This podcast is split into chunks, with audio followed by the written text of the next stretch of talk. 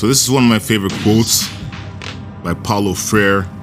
And if I ain't got enough time, I'll do another video going deeper into it.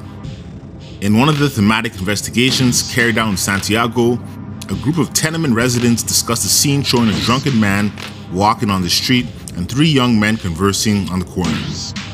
The group participants commented that, quote, the only one there who is productive and useful to his country is the Souse, who is returning home after working all day for low wages and who is worried about his fam because he can't take care of their needs. He's the only worker. He's a decent worker and a souse like us. The investigator had intended to study aspects of alcoholism.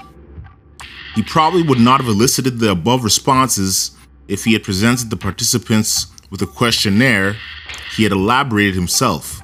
If asked directly, they might even have denied ever taking a drink themselves. But in their comments on the codification of an existential situation they could recognize, and in which they could recognize themselves, they said what they really felt.